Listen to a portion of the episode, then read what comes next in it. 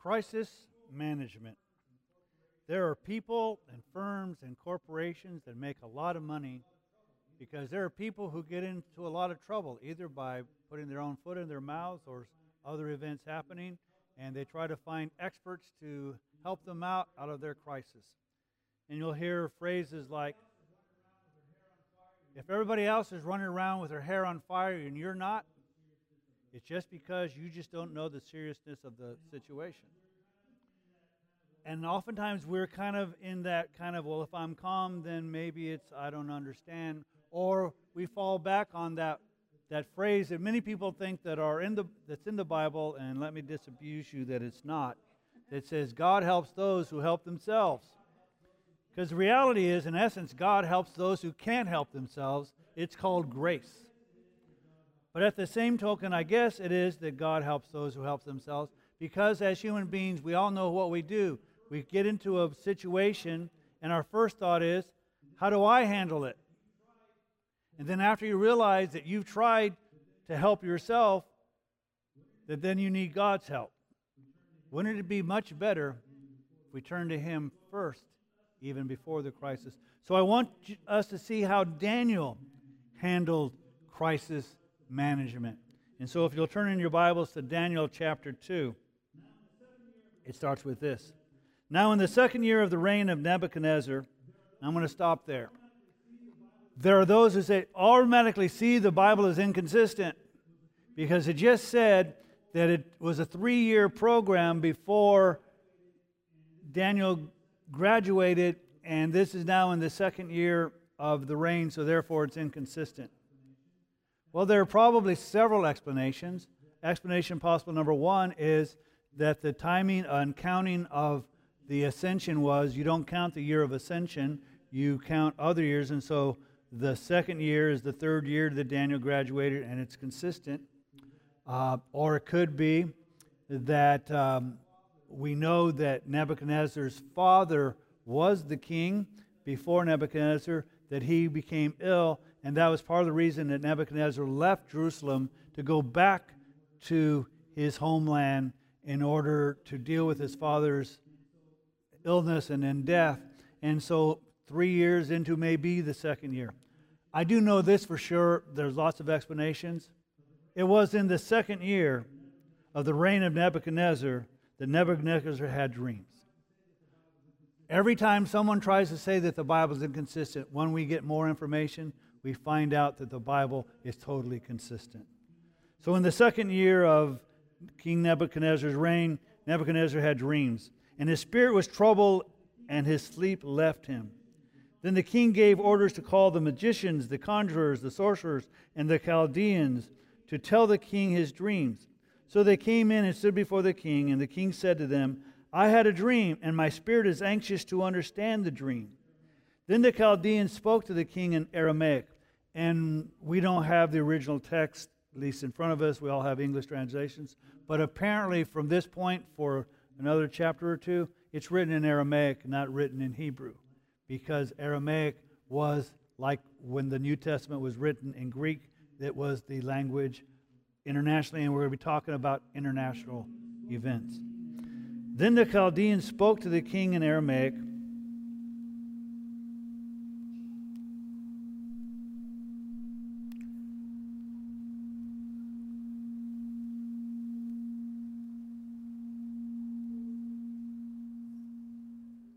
Okay. Can you hear me now? Okay. The kings, the Chaldeans spoke to the king in Aramaic. And of course, they're going to do what everybody who serves the king does. O king, live forever. Tell the dream to your servants, and we will declare the interpretation. And the king replied to the Chaldeans, The command from me is firm. If you do not make known to me the dream and its interpretation, you will be torn limb from limb, and your houses will be made a rubbish heap. But if you declare the dream and its interpretation, you will receive from me gifts and a reward and great honor. Therefore, declare to me the dream and its interpretation. Now, if you've got your heading in some of your Bibles, it says that the king forgot his the king forgot his dream and he needed them to tell them. I think that's possible. I also think that it's possible that the king very well remembered the dream. He wanted them to tell him the dream so that he could rely on the interpretation. Because anybody can come up with an interpretation once you know something. I also suspect that he was testing them because most of these advisors were his fathers. And you want to make sure they're loyal to you. And you want to make sure that they are who they say they are. So if they are magicians and sorcerers and wise men, then they should be able to do these things. And so I don't think necessarily the king doesn't remember the dream. He's testing them. But I'll allow for it that it's possible that the king just forgot and said, Okay, I don't remember, so you tell me. That will re- cause me to re- recollect. Then I'll trust your interpretation.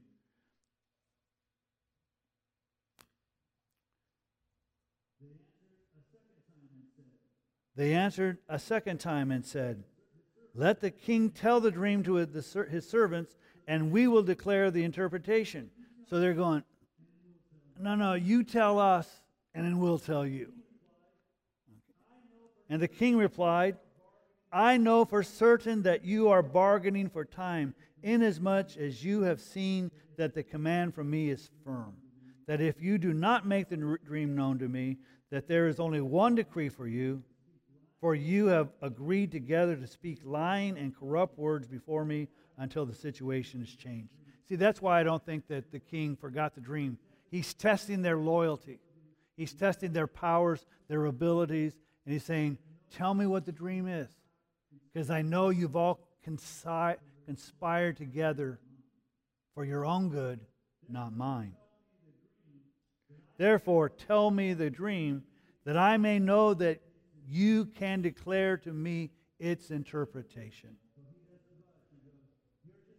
So he doesn't budge. He goes, You're just borrow you're just asking for time. You're delaying the situation, but the reality is I'm not changing my mind. Tell me the dream, then tell me the interpretation. If you don't tell me the dream, you're going to die a horrible death, and everything that you own is going to be in a junkyard. But if you're able to declare to me the dream and its interpretation, then I'm going to give you great riches and wealth and fame and honor and all kinds of glory. So here's the deal. So what do they do? The Chaldeans answered the king and said, There is not a man on earth who could declare the matter for the king, inasmuch as no great king or ruler has ever asked anything like this of any magician, conjurer, or Chaldean. They're going, wait a minute. This is really, really hard. And no reasonable king, no matter how powerful or whatever ruler, has ever made that kind of request to the magicians and conjurers and Chaldeans, the wise guys. It's not fair. You're asking something that is way too hard for us. And nobody else has ever asked that. Moreover, that thing which the king demands is difficult, and there is no one else who declare it to the king except God's, whose dwelling place is not with mortal flesh. Well, guess what? These guys were saying we're magicians and conjurers and Chaldeans. We have it in with the gods. So find out from them, but they're saying, well, they don't dwell with us. We don't have conversations. And so um, our religion is kind of failing us because they're way off doing something else and we can't talk to them. So, in essence, they're saying, we can't do it. And they're at least smart enough to not come up with a dream because then it's going to be obvious they have no clue what they're talking about. So they just said, it's just too hard. Because of this, the king became indignant and very furious and gave orders to destroy all the wise men of Babylon. So the decree went forth that the wise men should be slain and they looked for Daniel and his friends to kill them. There's a crisis. Daniel is being sought out, and all the wise guys are going to be sought out to be killed. And the way the uh, king had described how they're going to be killed limb from limb, not a pretty sight. It's not like drink some hemlock and die a peaceful death. It's going to be terrible. It's going to be painful. And they're looking for Daniel and his friends. Verse 14 crisis management. Then Daniel replied with discretion and discernment to Arioch, the captain of the king's bodyguard, who had gone forth to slay the wise men of Babylon. And he said to Arioch, the king's commander, For what reason is the decree from the king so urgent? Then Arioch informed Daniel about the matter. So here's the situation Daniel is confronted with his executioner. I'm going to kill you. Then he goes, Why? And why are you in such a rush? But notice his response is not like what most of us response would be. It's not fair. How many times have you ever heard that? Something bad happens. It's not fair. That's almost the very first thing that comes out of our mouth. It's not fair. And internally, you could say, Daniel could say, well, wait a minute. God has really failed us. I mean, I used to live in Jerusalem.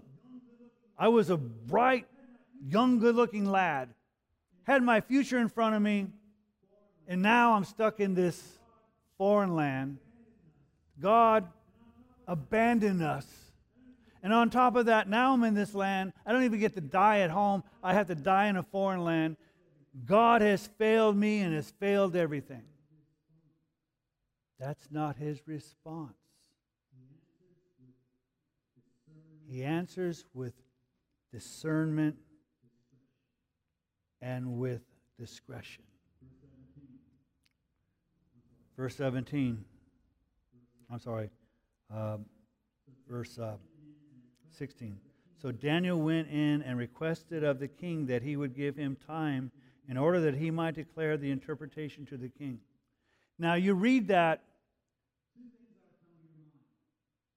two things ought to come to your mind.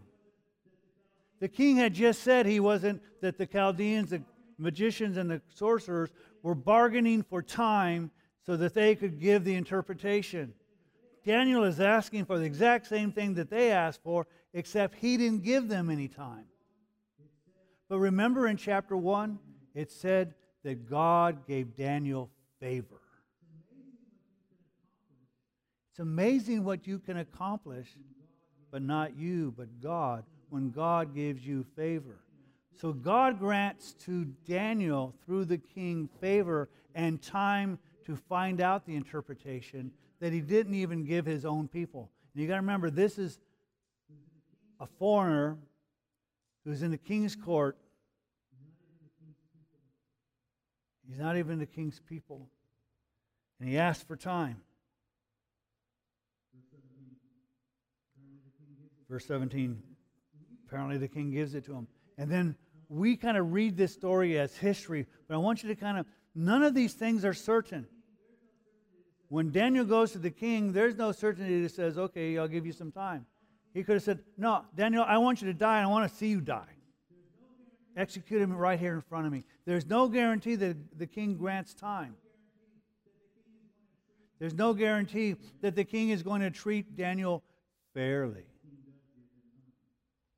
But the king does give him time. So then what does Daniel do? Does he make a way of escape? Okay, now I've got some time. Now I can hightail it out of here. What is Daniel's response? Then Daniel went to his house and informed his friends Hananiah, Mishael, and Azariah about the matter, so that they might request compassion from the God of heaven concerning this mystery,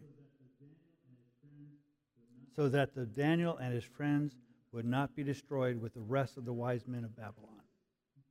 There is a crisis, and it's a great crisis. You're going to lose your arms and your legs and all kinds of painful things. So their response is Let's hold a prayer meeting. And Daniel gets his three friends, the guys who were the ones who would not defile themselves. And they're also, if you will, in the crosshairs of the king.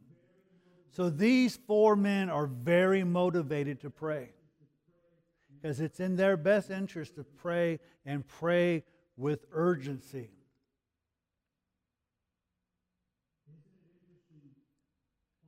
Isn't it interesting?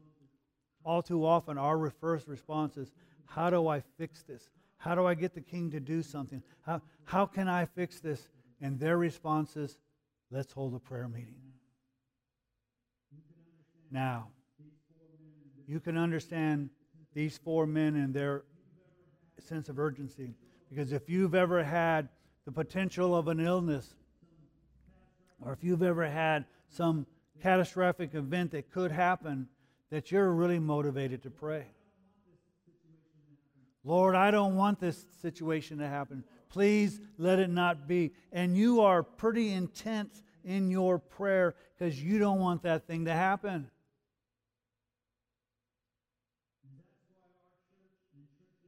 And that's why our church and churches in general have prayer meetings because it's where people gather together. And we may not have the same circumstance that you have. We may not even ever have that circumstance potentially. But we ought to be just as motivated. Now, our motivation shouldn't be that we share the same problem, but we have the motivation of love. That we love one another so much that happening to one is like happening to the rest of us. And then when that thing is happening to you, you pray with urgency. Therefore, when it's happening to a brother or sister, you pray with the same sense of urgency because it may not be out of a sense of commonality, but it's out of a sense of love for your brother or sister. So their crisis management is to go to the one person that can give them what they need God, the God of heaven.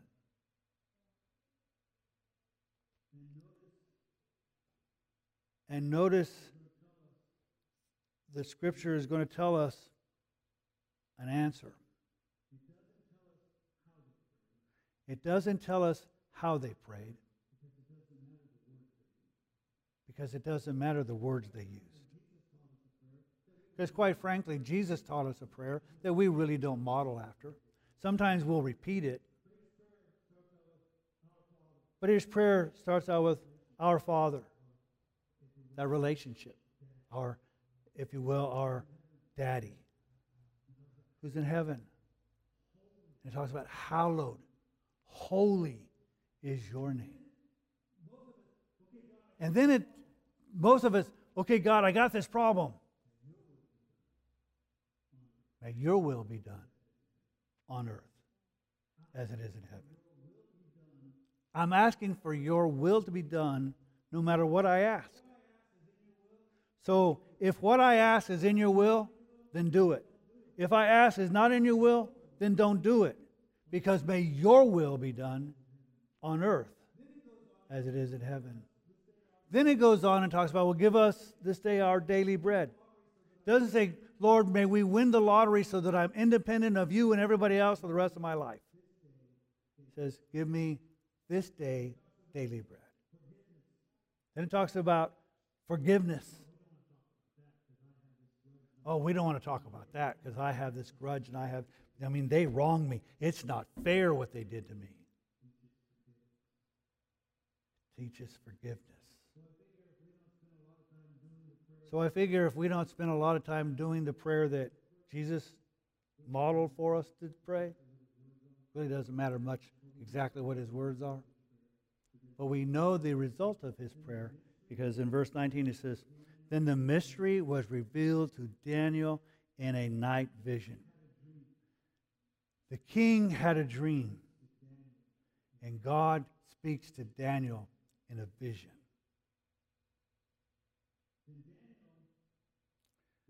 Then Daniel blessed the God of heaven, and Daniel said, Now I want to stop there, and I want you to think about the last time you prayed for something and God answered. I suspect you were happy for about mm, 90 seconds. Praise God. Thank you, Jesus. What's for lunch? Notice Daniel's response. Let the name of God be blessed forever and ever. his first response is not, Thank you, Jesus, you, you answered my prayer. It's something that is to be named whether God answers your request in the affirmative or in the negative. Let the name of God be blessed forever and ever. For wisdom and power belong to him, true regardless of the answer to the prayer. It is he who changes the times and the epochs. He removes kings and establishes kings.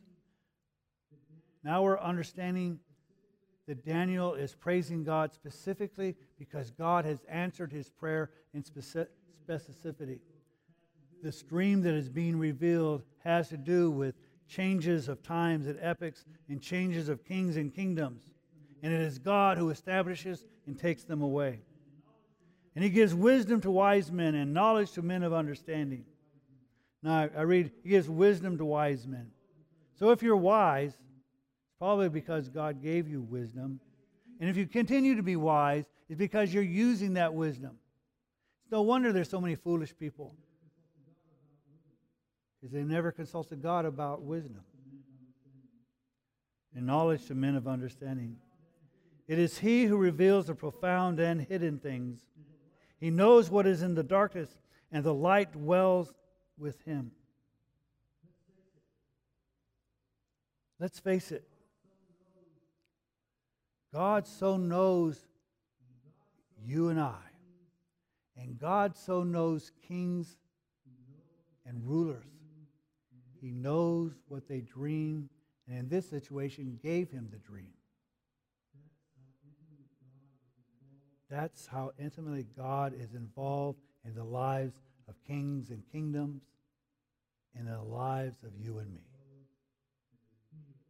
He knows and reveals the profound and hidden things.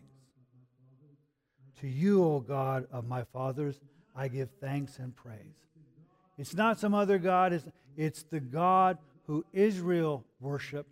It is the God who Judah worshiped. It is the God who allowed Nebuchadnezzar the king to occupy their land, not because Nebuchadnezzar or his God was significant, but because God's people had sinned. But he continues to praise God regardless. So to you, O God of my fathers, I give thanks and praise, for you have given me wisdom and power. Yeah, you, you give people wisdom and power, but I praise you that you gave it to me. Because I need it right now, because if you don't, I and my friends die. Even now, you have made known to me what we requested of you. You answered my prayer, God, fully. And in the answer to my prayer, you have redeemed me out of death. And notice, for you have made known to us the king's matter. You see, this was a message given to Nebuchadnezzar. But Nebuchadnezzar wasn't wise enough to understand it. So he needed somebody to proclaim to him the message.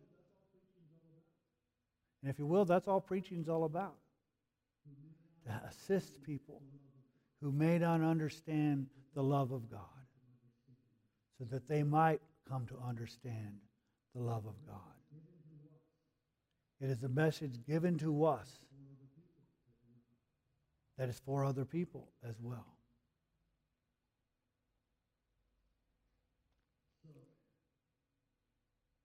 So, what do we do now? The next time you find yourself in a crisis, rather than running around with your hair on fire, rather than trying to say, What is it that I can do to solve it? That you first consult God and say, Lord, give me the wisdom and the understanding. Or God, you exercise your authority to take away the situation. but I am going to praise you and glorify you no matter the result. Because you're worthy of that. I worship you and follow you not because of what you do, but because of who you are. If you determine that my life ought to be torn from limb from limb, then so be it. If you determine that my life ought to be saved to glorify you, then so be it. But to you be the glory and honor forever and ever and ever and ever. And my faith in you is not a result of circumstances, but in my understanding of exactly who you are.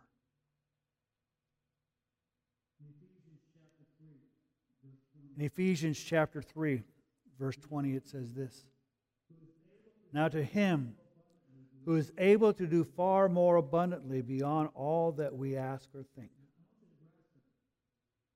Now, I want you to grasp that. We so often try to put limits on who God is and his power. Oh, God couldn't do that. Oh, God couldn't separate the seas. Oh, God couldn't shut the mouths of lions.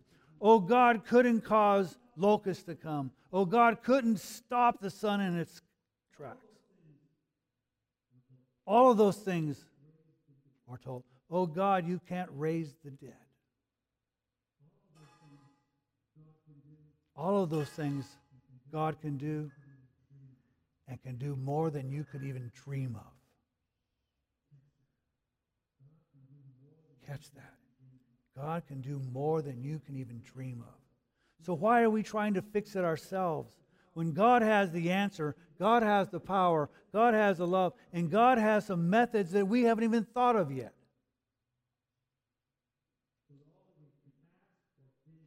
So that all that we can ask or think according to the power that works in us.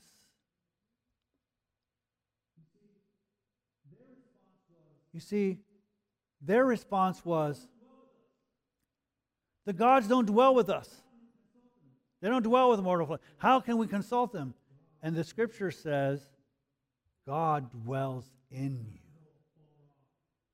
You don't have to go afar off to seek his counsel because all of that works within us. So to him be the glory in the church and in Christ Jesus. Not just to the apostles, and not just to the church fathers, and not just 500 years ago, or not just back when Daniel was alive some 2,600 years ago, but to all generations, forever and ever.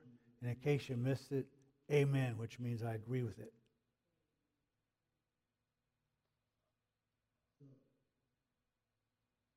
So, since most of us can't afford a crisis management team, and most of us find ourselves in trouble way too often, let's determine the best way to handle the difficult and impossible solutions is to go to our knees in prayer. It was said of Luther that Luther made a comment that said, I am so busy today. I have so much to do that I can't accomplish it all. As a matter of fact, I have so much to do that it will take at least five hours of prayer to get it all done.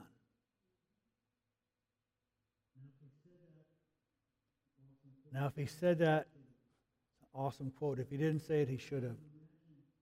But at the same token, can you imagine the priority that is different in that statement than in ours?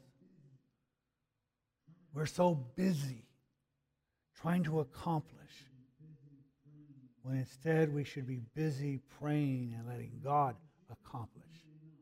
He may use you, he may not. But by him using you, he will give his power in you to accomplish what he wants. As opposed to you accomplishing what you want, and in at least a generation, if not less, everybody will forget. But some 2,600 years ago, we're still talking about a prayer meeting among four young men that was able to tell the king, because what God told them, what's going to happen in the future. If God can do that for them, what could He do for us?